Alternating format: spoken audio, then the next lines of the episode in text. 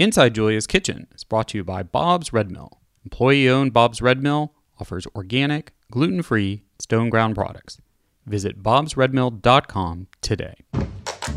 I'm HRN's Executive Director, Katie Mosman Wadler, with a preview of this week's episode of Meat and Three, our weekly food news roundup.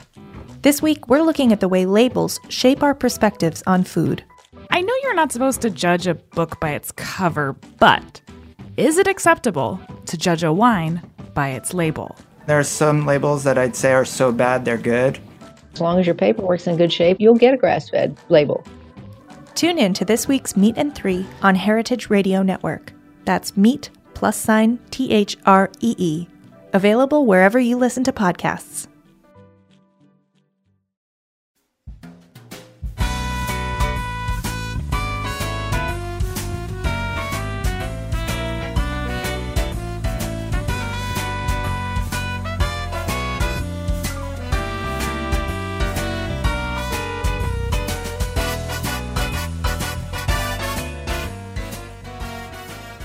Welcome to Inside Julia's Kitchen podcast, the Julia Child Foundation for Gastronomy and the Culinary Arts. I'm your host, Todd Schulkin, the Foundation's Executive Director. Our show takes you inside the Foundation's world to meet the talented people we have the good fortune of learning from all the time.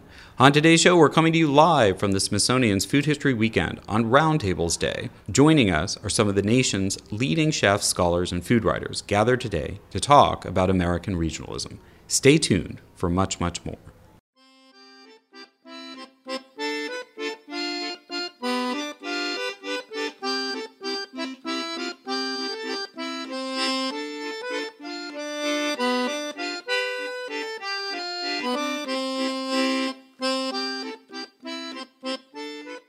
Coming to you live at the Smithsonian's Food History Weekend at the National Museum of American History, the home of Julia Child's Kitchen. The weekend's kickoff event was last night's gala presentation of the Julia Child Award to this year's fourth recipients, chef team Mary Sue Milliken and Susan Feniger of Border Grill and Two Hot Tamales fame. It was a magical night devoted to all the things that Mary Sue and Susan have accomplished, including the succession of influences they've had on the American dining scene and the introductions of innovations in global cuisine and things that many of the speakers commented on we take for granted as part of the American dining scene today that were completely revolutionary in the 1980s and 1990s and also all the influence they've had on mentoring so many people like um, chef Sasha Alger who presented the award to them. Today, the museum hosts the Food History Roundtables, which gather scholars, chefs, and food writers from across the country to consider what defines American regionalism. Now, regionalism is the idea that geographically specific areas, often self defined, have their own unique food cultures, bound together by what naturally grows in the climate and the cultures and practices of the people who live there. These cultures and practices are a combination of natives and migrants who have brought, merged, and evolved their practices together over time. Now, that's my own definition of regionalism, and of course, on this podcast, we're looking at regionalism through the lens of food. Now, we're going to hear from some of the many thought leaders gathered here today to get their take on American regionalism. I'm Corby Kummer. I write about food for The Atlantic, The New York Times, Smithsonian, and many other places, and wrote the first book on the slow food movement and uh, the joy of coffee. So, did you did you form any new impressions or conclusions from from the from that conversation? Well, I certainly did. For um, for we had Sean Sherman, who calls himself the Sioux Chef, meaning S-I-O-U-X. When you see his pigtails and his beaded neckband, you know what he means by Sioux. But he grew up on a Lakota reservation, and to hear him talk about his attempts to uh, research Native American cuisine, what did it mean? It was like gathering together the shards of a pot through all kinds of different earth through many different places and trying to put it back together because there was commodity food on the, the tribal reservations from the 40s onward and even earlier, the 1930s. That commodity food was what the U.S. government gave at a discount to Native Americans, and he grew up eating it in the 70s and 80s. And so when he would try to eliminate uh, sugar, flour, white flour, um, meat, different kinds of meat that weren't raised on tribal lands, and do dinners. The oldest people there would suddenly remember when they would go out gathering food in the woods, and they were taught by their elders. And so it was recovering a kind of cultural memory that's been largely obliterated because Native Americans were sent to boarding school so that they could acculturate. Mm. And they ate this commodity food that was very cheap and it nourished them, but at what price? It was the price of learning to be self sufficient. And the politics of food. Ronni Lundy, the author of Victuals about Appalachia, talked about the Pinkerton Guards in the 1930s coming in to break strikes when Appalachians were coal miners who were trying to organize to preserve their own hours, dignity, and wages. The Pinkerton guide, uh, guards sent in from the north to break them would first go into the farming families that had learned to keep an animal and grow a garden specifically for times of strike so that they wouldn't be reliant on the company's store. And so when the guards were trying to break the strike, they would go into these workers' houses, kill the animals, and pull up the food from the gardens. So food had this literal use as a weapon and a commodity to try to use against the oppressor.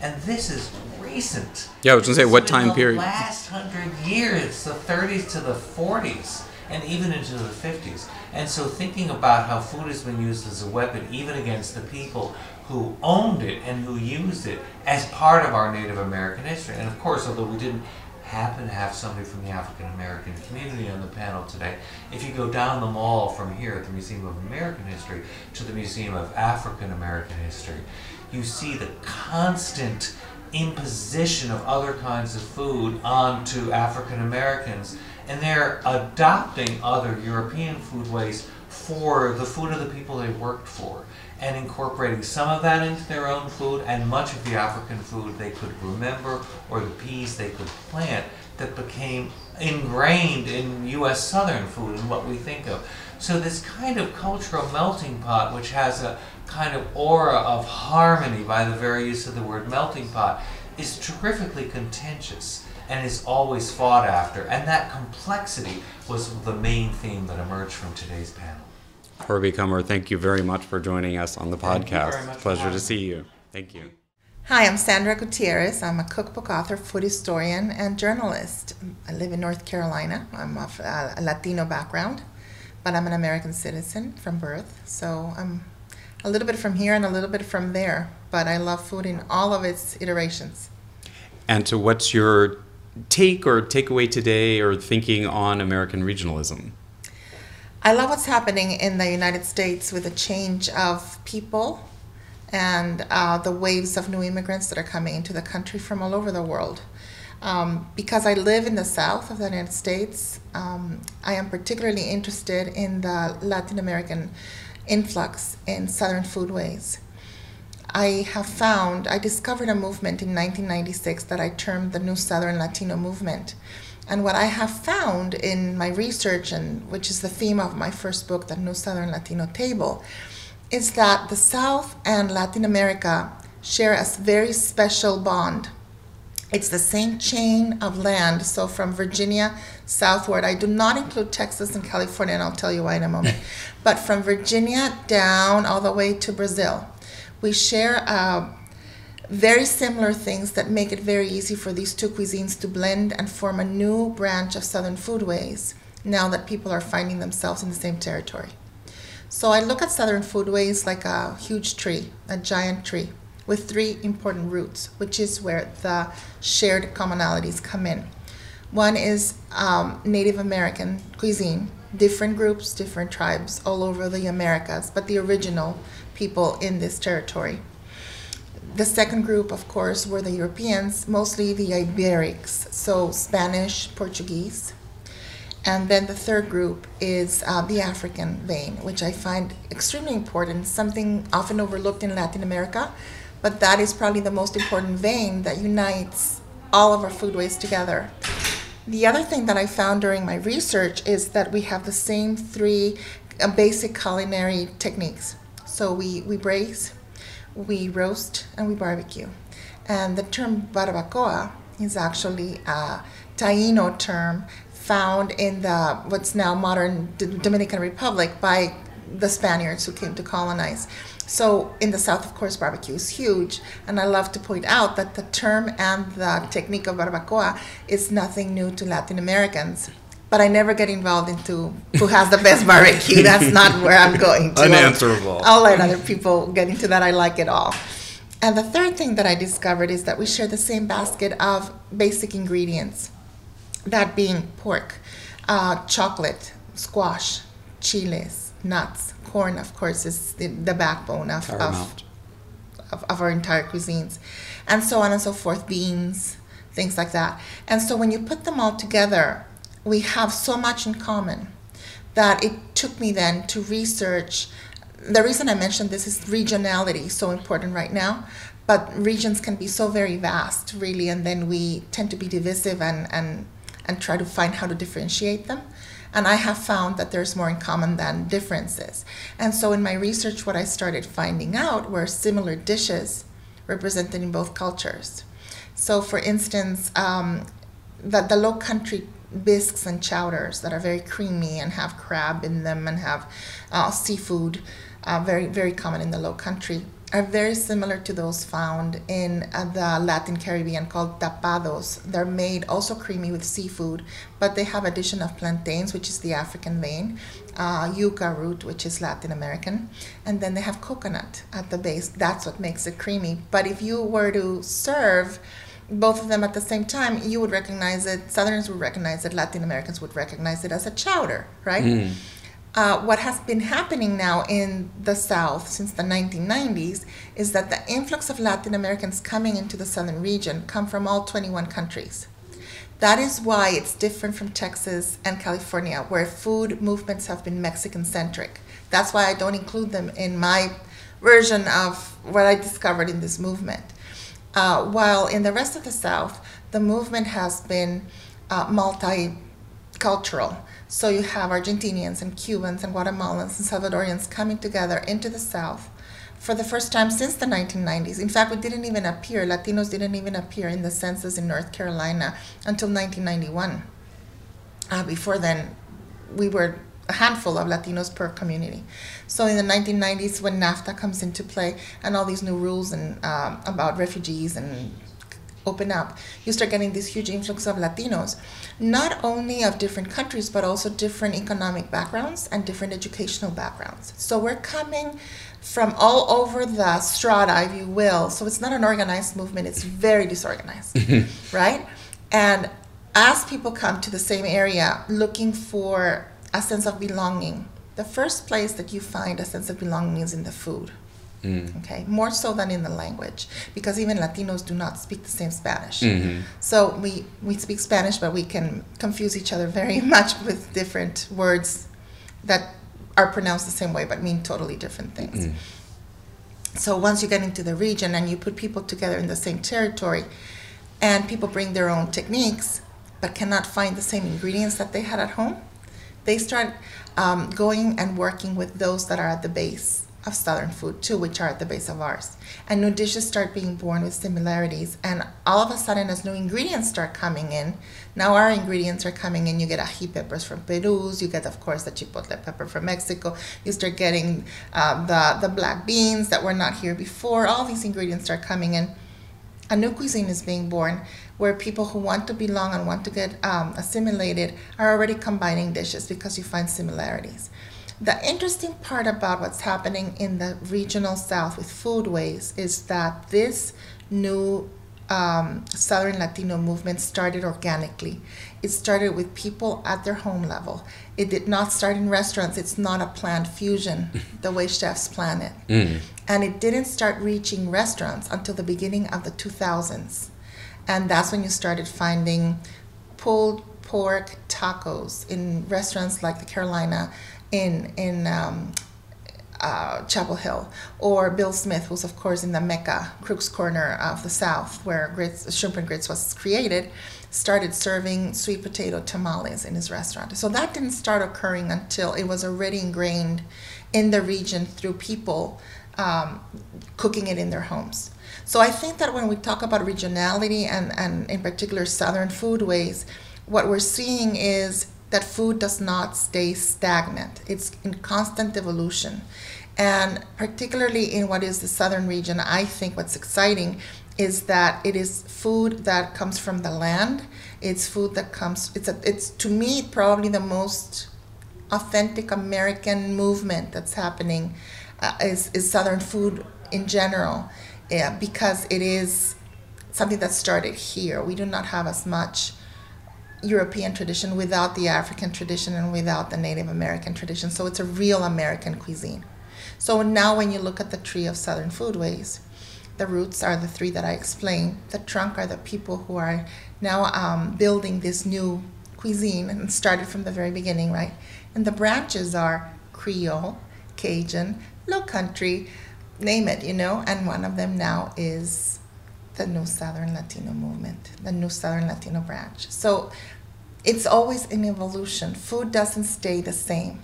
Food is constantly moving, and people are constantly moving. We can't stop it, it just happens. We can try to stop it.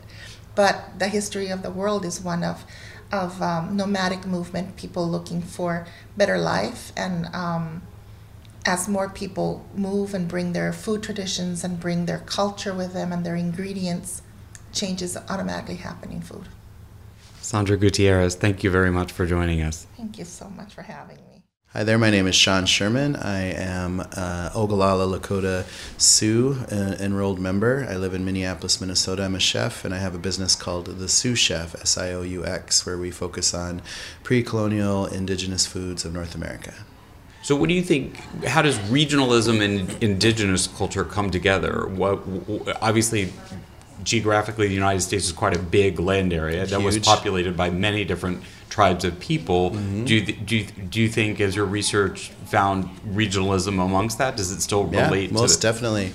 Because we look at where we are today, where we have 574 tribes in the U.S., 634 in Canada, um, an entire fifth of, uh, sorry, entire third of the population of Mexico still speaks indigenous languages.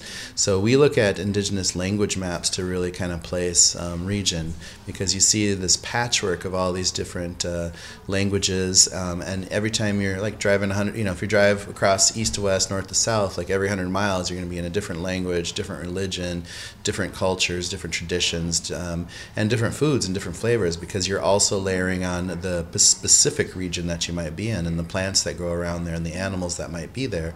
So when you look at more colonial lines, let's just say Minnesota, for example, where I where I live, um, you know, it's completely different whether you're in the southern part of that region or the northern part of that region.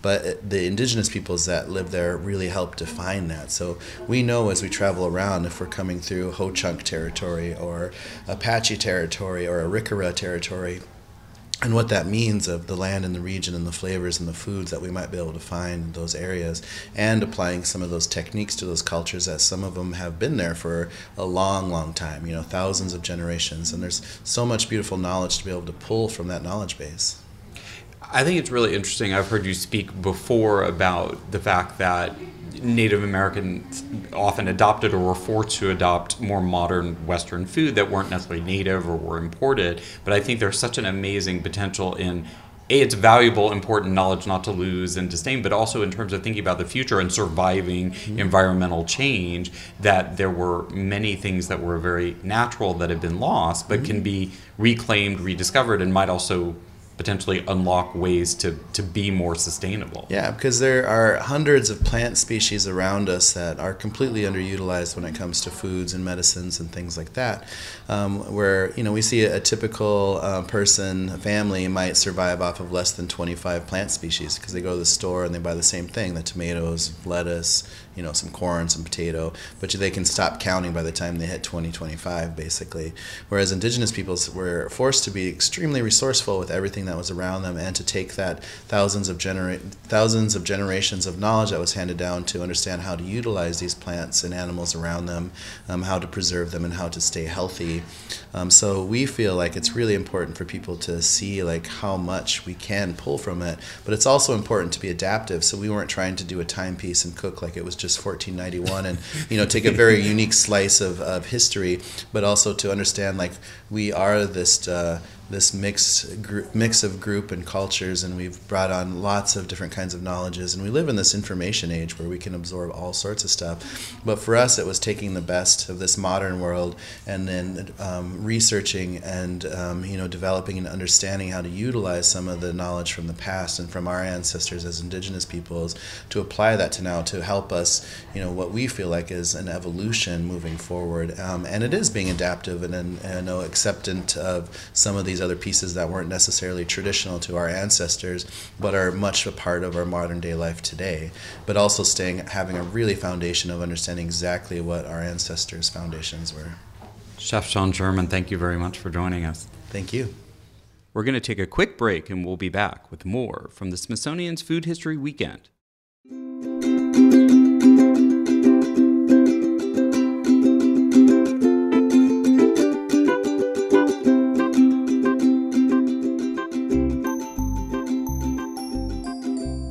Few things scream autumn more than pumpkins. Julia Child's recipe for a fluffy pumpkin pie and the way to cook is, of course, Frenchified, using a pumpkin souffle filling to make it extra creamy. Remember to follow Julia's tip for making extra tender pie crust by mixing one part cake flour to three parts all purpose flour for the dough. And of course, Bob's Red Mill has you covered in sourcing the best quality flours of all types. Visit bobsredmill.com today and use the discount code Julia's Kitchen Pod, all one word in all caps, for valuable savings on both unbleached all purpose flour and their superfine cake flour.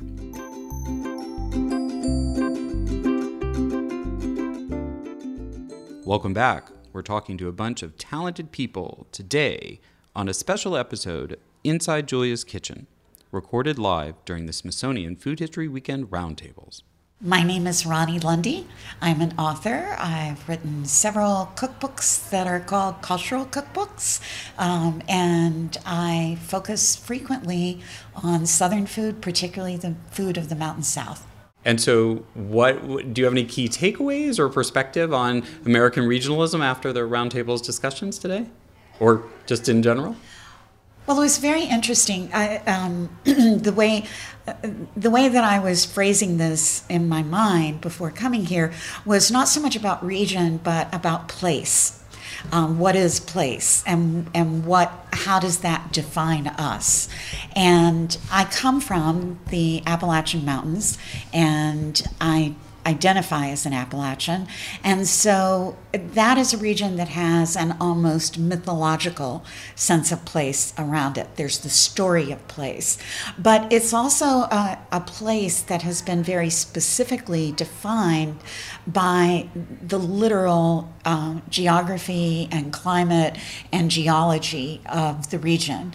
Um, one of the books that I've written is called Victuals. It's about it's about contemporary Appalachian traditions and how they link back to the past. One reason that Appalachia has traditions that have remained is because it it the literal place, the mountains, the way that they close in, the small space that they give you, the altitude, the climate there, the lack of a long day of sunlight has predicted a specific kind of growing season and a specific need for preserving food um, to get through the winter. That is at the root of what Appalachian traditions are. So, so what I understand about place in your region is that it can literally literally define you. It literally, um, it literally makes up the cells in your bodies. What you can eat, what you can grow, what you can cook, how you can preserve it um, becomes it becomes your your interaction with place in terms of food is to take it into your body.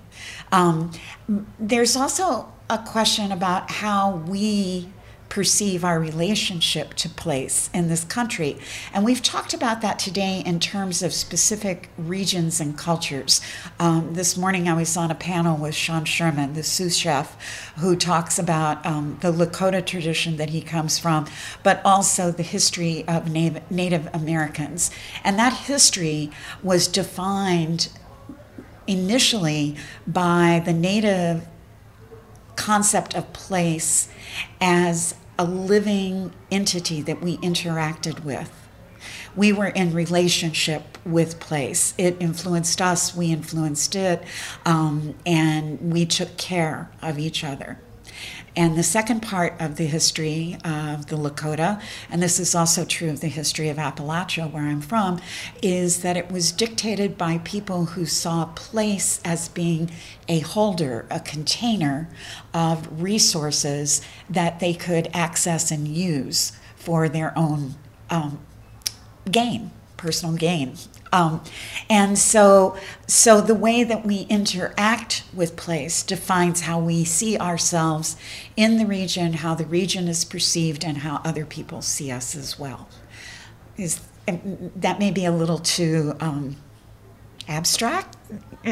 no, I think it was right, no. Great. I think it was very, very clear and interesting. It made me think of the. I, I, have lost my southern tendencies to be able to say what in Appalachia is referred to as the holla. Holler. And the holler is what you're talking about. Yes. It, there's a whole mystical, mythic thing that even right. relates to books that have nothing to do with like The Hobbit, but right. It also speaks to what you're talking about as the physical environment and how you have to relate to your landscape right to live. That's so funny that you mentioned The Hobbit because um, when I was reading that uh, in the 1970s, I remember turning to my husband and saying, this is a book about hillbillies because there is uh, there is a very similarity of not only of place but that sense of connection. I think it's uh, I'm pretty sure I'm getting this correct that in The Hobbit you celebrate your birthday by giving presents to other people, and that sounded to me so much like Appalachia that there was that. Um, uh, a level of generosity of, of, of, always sharing whatever you had, but also um, also a sense of not wanting to aggrandize yourself. Um, so, uh, yes. But but don't you think that's related to the yes, physical yes, environment oh, in the sense that much. interdependency very in a harsher much. physical climate is related to survival, right? Right, right. There's that, and there's also there there also is um, if you had a camera, you would see that I keep making my hands come together in a sort of V. There is in Appalachia the sense of very protected space, of a very tucked in. Uh, a holler doesn't go somewhere, you back up into it. Um, I have a tendency to walk into a room and to find the corner and sit in the corner, um, which I think is probably Appalachian too, somewhat. Um, but but you grow up with that sense of being sheltered by the place that's around you. It's very very different than how you feel if you if you grow up standing on a shoreline looking at the vastness of the ocean watching the pace of it coming and going or i've lived um, twice in my life i've lived for seven years in northern new mexico which interestingly enough i think has the same bone structure as appalachia but appalachia has a lot more flora and fauna all over it you know Mm. But but there too, there there are the arroyos and there are the canyons mm. and and the sense of space. But it's in this vast open place um, that gives you a fully different perspective of, of, of where you stand in the universe. You know, you, it's impossible to live in the Southwest and not understand that you're in a galaxy and in a mm. universe you know whereas in the mountains it's impossible it's impossible to be there and not understand that the the borders that we think that separate us from the earth itself are really not not real they're much mm. they're much looser than we think they are but of course, historically, right, mountains really defined it, when, when people were less able to climb over mountains in various ways. They defined cultures, even in close proximity, as very distinct between language and food and culture and traditions. I'm thinking in, in Central Europe, where wildly different, wildly distinctly different cultures and food traditions and language often lived in incredibly close proximity to each other, except for the mountains that were separating. So let me tell you a food story that I love from the Appalachians that has to do with one of our major food groups, which is beans, um, and and by beans I don't mean um, I don't mean the pod of a bean. I mean a bean that has a bean in it, because that was our protein, and that's that's what we grew, and uh, we ate green beans and we ate dried beans. But you you would have a bean seed, and bean green beans will mutate very easily um, based on where the sun comes in or different chemicals. They the bean itself actually will change in a generation or two. So my family would have a bean. Say we would have um, um, um my cousin Ethel. Um, uh, um, my aunt Ethel, actually, and Uncle Clifton grew a really beautiful half runner bean. It had a, a kind of purpley bean inside of it. If they had given each of their children one of those beans and their child had moved, as they did, to another part of town or another part of the holler or over the hill, and you plant that bean, in about two or three generations, it would have different a different taste and a different characteristic, and you would name it. And so the beans of the Appalachian Mountains have these amazing names. There's the lazy wife bean, um, there's the case knife bean, um, there are, are Christmas beans, um, there's the soldier bean, there's the Roan Mountain bean, there's the Dovis, um, the Doris the Dois Chalmers bean. Um, um, there are there are myriad preacher beans because when the preacher came on Sunday, you would give him, as he was leaving, a handful of beans to plant in his garden. And the preacher would take that to the next house and give those people your beans and, and take other beans. So there were so preacher beans were kind of a generic bean. But yeah, it's that it's that thing that that people think of people as being like those beans that that when when one house begins its day with sun in the morning and another house closes its day with the sunset in the evening you you have a different sense of the world you live in you have a different you have a different spirit maybe our soul Ronni Lundy, thank you for joining us. Thank you very much. My name is Jessica Harris. I use my middle initial B as in boy. I actually have a doctorate, so I am Dr. Jessica B. Harris, and I am by avocation a food historian, and I am a food historian basically by avocation because I started working in food history before it was a discipline. So I've been writing about food and history since probably the 1970s. Uh, I have written or edited um, about 17 books dealing with the food, well, probably 12 or 13 dealing with the foods of the African diaspora. And, um, and articles, you don't want to know how many, because I don't know how many. And I, um, I like to think that uh, I have worked on a culinary continuum between this hemisphere and the African continent. Um, that's kind of it in as much of a nutshell as I can give you. Because obviously, I know that you've looked very much at Creole traditions and the Afro Caribbean diaspora and all of those foodways. Did it did it change anything or or solidify anything? I don't think it, it changed anything per se. I think one of the things that that always happens at events of this sort is in some cases it crystallizes something. There may have been a thought that was sort of noodling around somewhere, but you hear some other people say something that's parallel to it or somewhat like it, and it's like, oh, okay, yeah. And I think the thing that was crystallized for me was the idea of in the kind of cookbook that I like to read and the kind of cookbook that I hope I write, it is often as much about storytelling about the recipe, the how, the why, the where, the what, as it is about the preparation of the recipe, the simple, you know, one cup of this, two cups of that. And I think that that was the thing that crystallized for me that that, that really is storytelling. And that a lot of what we take on and a lot of what we take away when we look at food comes to us through the storytelling almost as much as it comes to us through the taste. Do you think then would you add storytelling to the definition of what when you someone describes what regionalism is? I mean, obviously it's kind of a component of culture, but well, I think some of regionalism may come from the fact that we share the same stories. if you come from the same region and all of the other things that happen, you know, gender and uh, race and ethnicity and class and all of those other things, but if if you can check all of those boxes in some kind of parallel similarity with other people, some of those stories may intersect.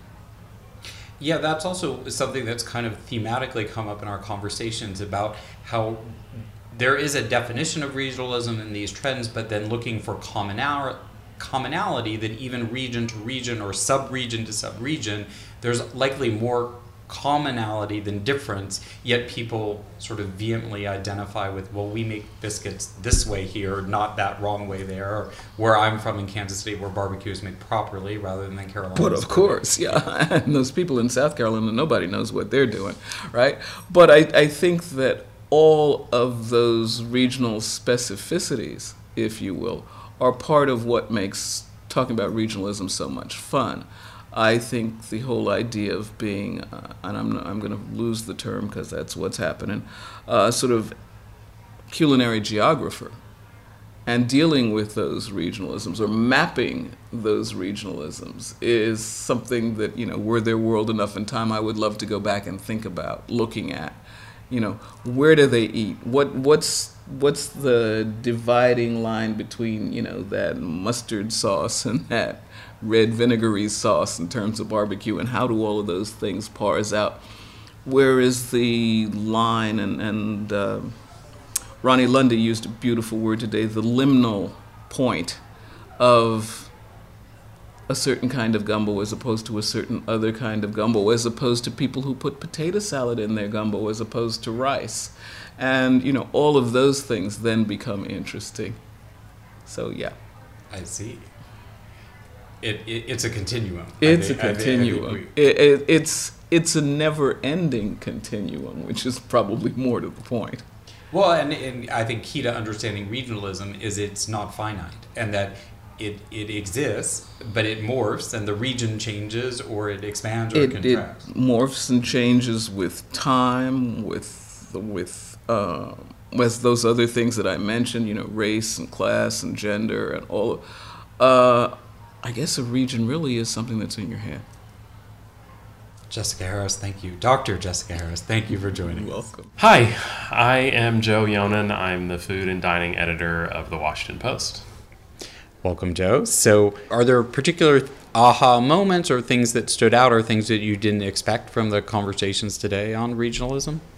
I think for me the the one thing that stood out it was in a it was in the panel on the Pacific Northwest, but Eduardo Jordan um, who has a who has connections to the South and has the restaurant June Baby, which celebrates um, Southern food. Um, you know, he talked about the hyper regionality of of the South itself, and and uh, I thought that was a really great reminder, and I kind of kind of wasn't ready to. Uh, that was surprising to hear him to hear him say that, especially from someone who's not um, immersed in the South at the moment, although I guess he certainly is in his restaurant in a way. Um, but to see the South in a nuanced way, um, just like how important I said I, I, think regionalism is to the idea of America as a whole, I do think that within each region, it's also important to understand the uh, differences even in that region. And so that comment I thought was really an important one.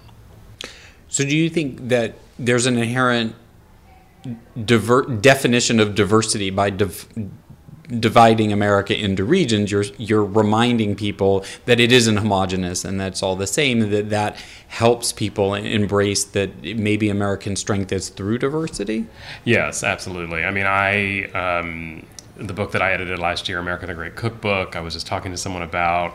Um, celebrates the diversity of the American food scene, and it's all through the people. Um, and because of migration patterns and um, and historical um, uh, you know connections to indigenous people, um, the makeup of our population is is diverse in the country as a whole, but it also varies so much from state to state and city to city and region to region.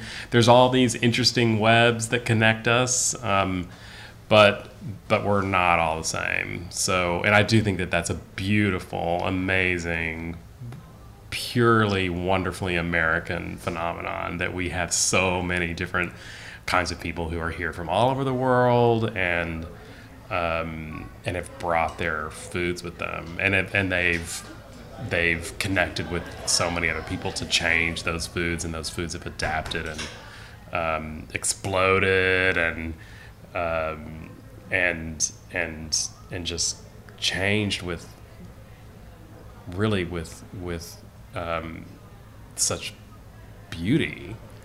So yeah, I think I think that diversity is the single thing that makes America so incredible.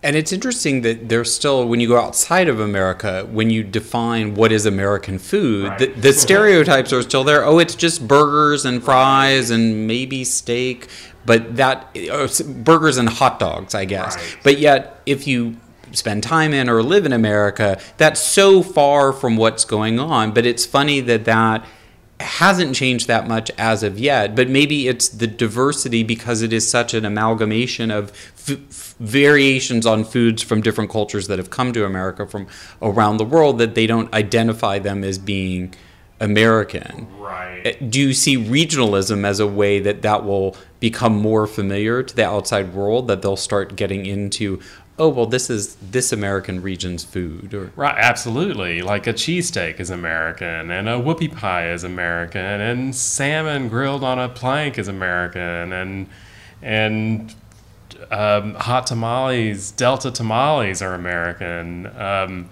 and i think the key is you know getting those foods exposed to a wider audience. I don't know if that's just a matter of maybe we just need more internationally released food movies.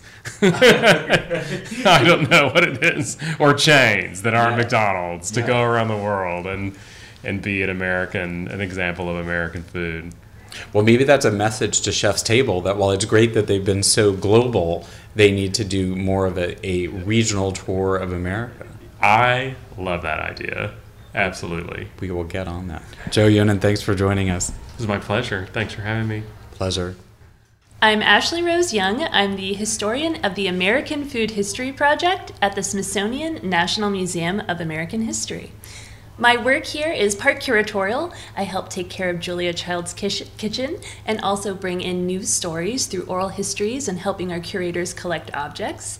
And part of my work here is also public facing. So I do live cooking demonstrations here at the museum where we bring in guest chefs to prepare live on stage several dishes once a month. And we use those dishes to talk about a theme in American history. Last year we focused on migration and the influence of the movement of people on what we eat. And this year we're focusing on regions reimagined, the importance of place and how we identify with our surroundings and with each other, and how food is so critical to that aspect of our lives. It's interesting when you talk about regionalism. Usually, the general definitions of things don't get into power. They get into history and culture and blending and things like that. But how, how given that panel, how, is power a part? Do you have to consider power in terms of defining regionalism? I am always thinking about power. So I'm a trained historian and I have my PhD in history. And it's just part of our discipline to constantly be thinking about power dynamics um, and who has agency. And regionalism is interesting because we often think of it in this very light-hearted way because we can so often romanticize regions. There's a very romantic aspect. And Ronni Lundy on the first panel which was called The Power of Place, noted that in Appalachia, there is, she, she made the claim that Appalachia might be the most romanticized region in the United States. And when she says romanticized, she means in a somewhat positive way that there's myth around this region, there's mysteriousness, it's unknown. And so authors who weren't even from Appalachia were able to turn Appalachia into whatever they wanted to turn it into. They could claim, for example, that there were no African Americans, enslaved or free, living in the region, because those individuals, those writers, had access to publishers. Ronni also made the very apt point that when you romanticize a region, you can do so within a negative light. And she brought up the stereotypes of quote unquote hillbillies. And for her, she made this very poignant observation that throughout time, it wasn't actually people living in Appalachia who had the opportunity to frame their region. They didn't necessarily have the opportunity to say, This is what Appalachia is to me. It was always outsiders. So you have to imagine there the, the power dynamics at play to be living in a region, to be consuming foods that are important to your everyday life. They're so important that you don't even realize they're important because it's just part of who you are. Yet you're not given a space to actually express that importance. It's other people coming in, co opting narratives about your region, and and creating these very widespread ideas about what Appalachia means to the United States, to the South as a larger region of which Appalachia is a part of.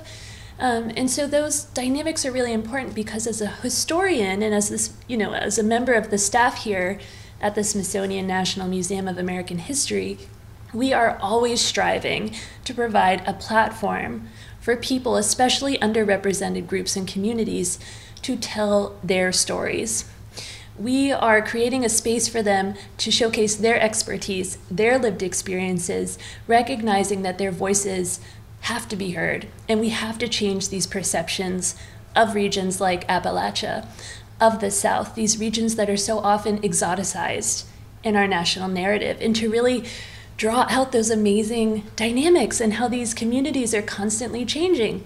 You see that with Sandra Gutierrez looking at the new Southern Latino table. The South is no longer just about cornbread, it's no longer just about fried green tomatoes. Those are part of a really important canon, but there are other influences being brought in by migrant communities, some who have existed there for generations and generations, others who are new waves of migrants coming in. And they're changing the landscape of food in the South, where you go to a city like New Orleans, where gumbo is king, right? But now, when you go to New Orleans, someone will tell you, oh, you have to try this pho restaurant. The Vietnamese food is outstanding.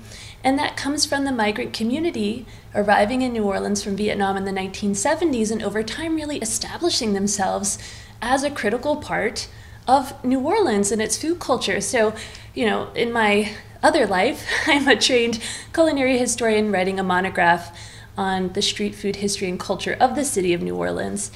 And so I'm very interested in those dynamics of how migrant communities have constantly shaped New Orleans food culture that it is a quote unquote creolized city in the American South, but the American South is a very American South is a very creolized space, always changing, so dynamic that we can't buy into this idea that the South is static or that it hasn't changed since Mary Randolph, you know, wrote her cookbook back in the I believe 1830s or whatnot. So we have to think about those those really fluid dynamics. We try to showcase them here at the museum and in our personal research too. Ashley Rose Young, thank you very much for joining us. Thank you for having me.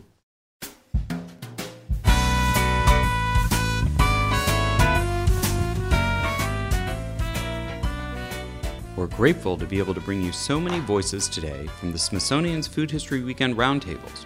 Thanks for listening. What does American regionalism mean to you? Send us an email or even a voice memo to contact at juliachildfoundation.org. Please follow the Foundation on social media. Our handles are at Julia Child on Facebook, at Julia Child Foundation, all one word on Instagram, and at Julia Child JCF on Twitter. My Twitter handle is at T Schulkin, T S C H U L K I N. To learn more about the Smithsonian's Food History Weekend at the National Museum of American History, go to americanhistory.si.edu forward slash events forward slash food dash history dash weekend.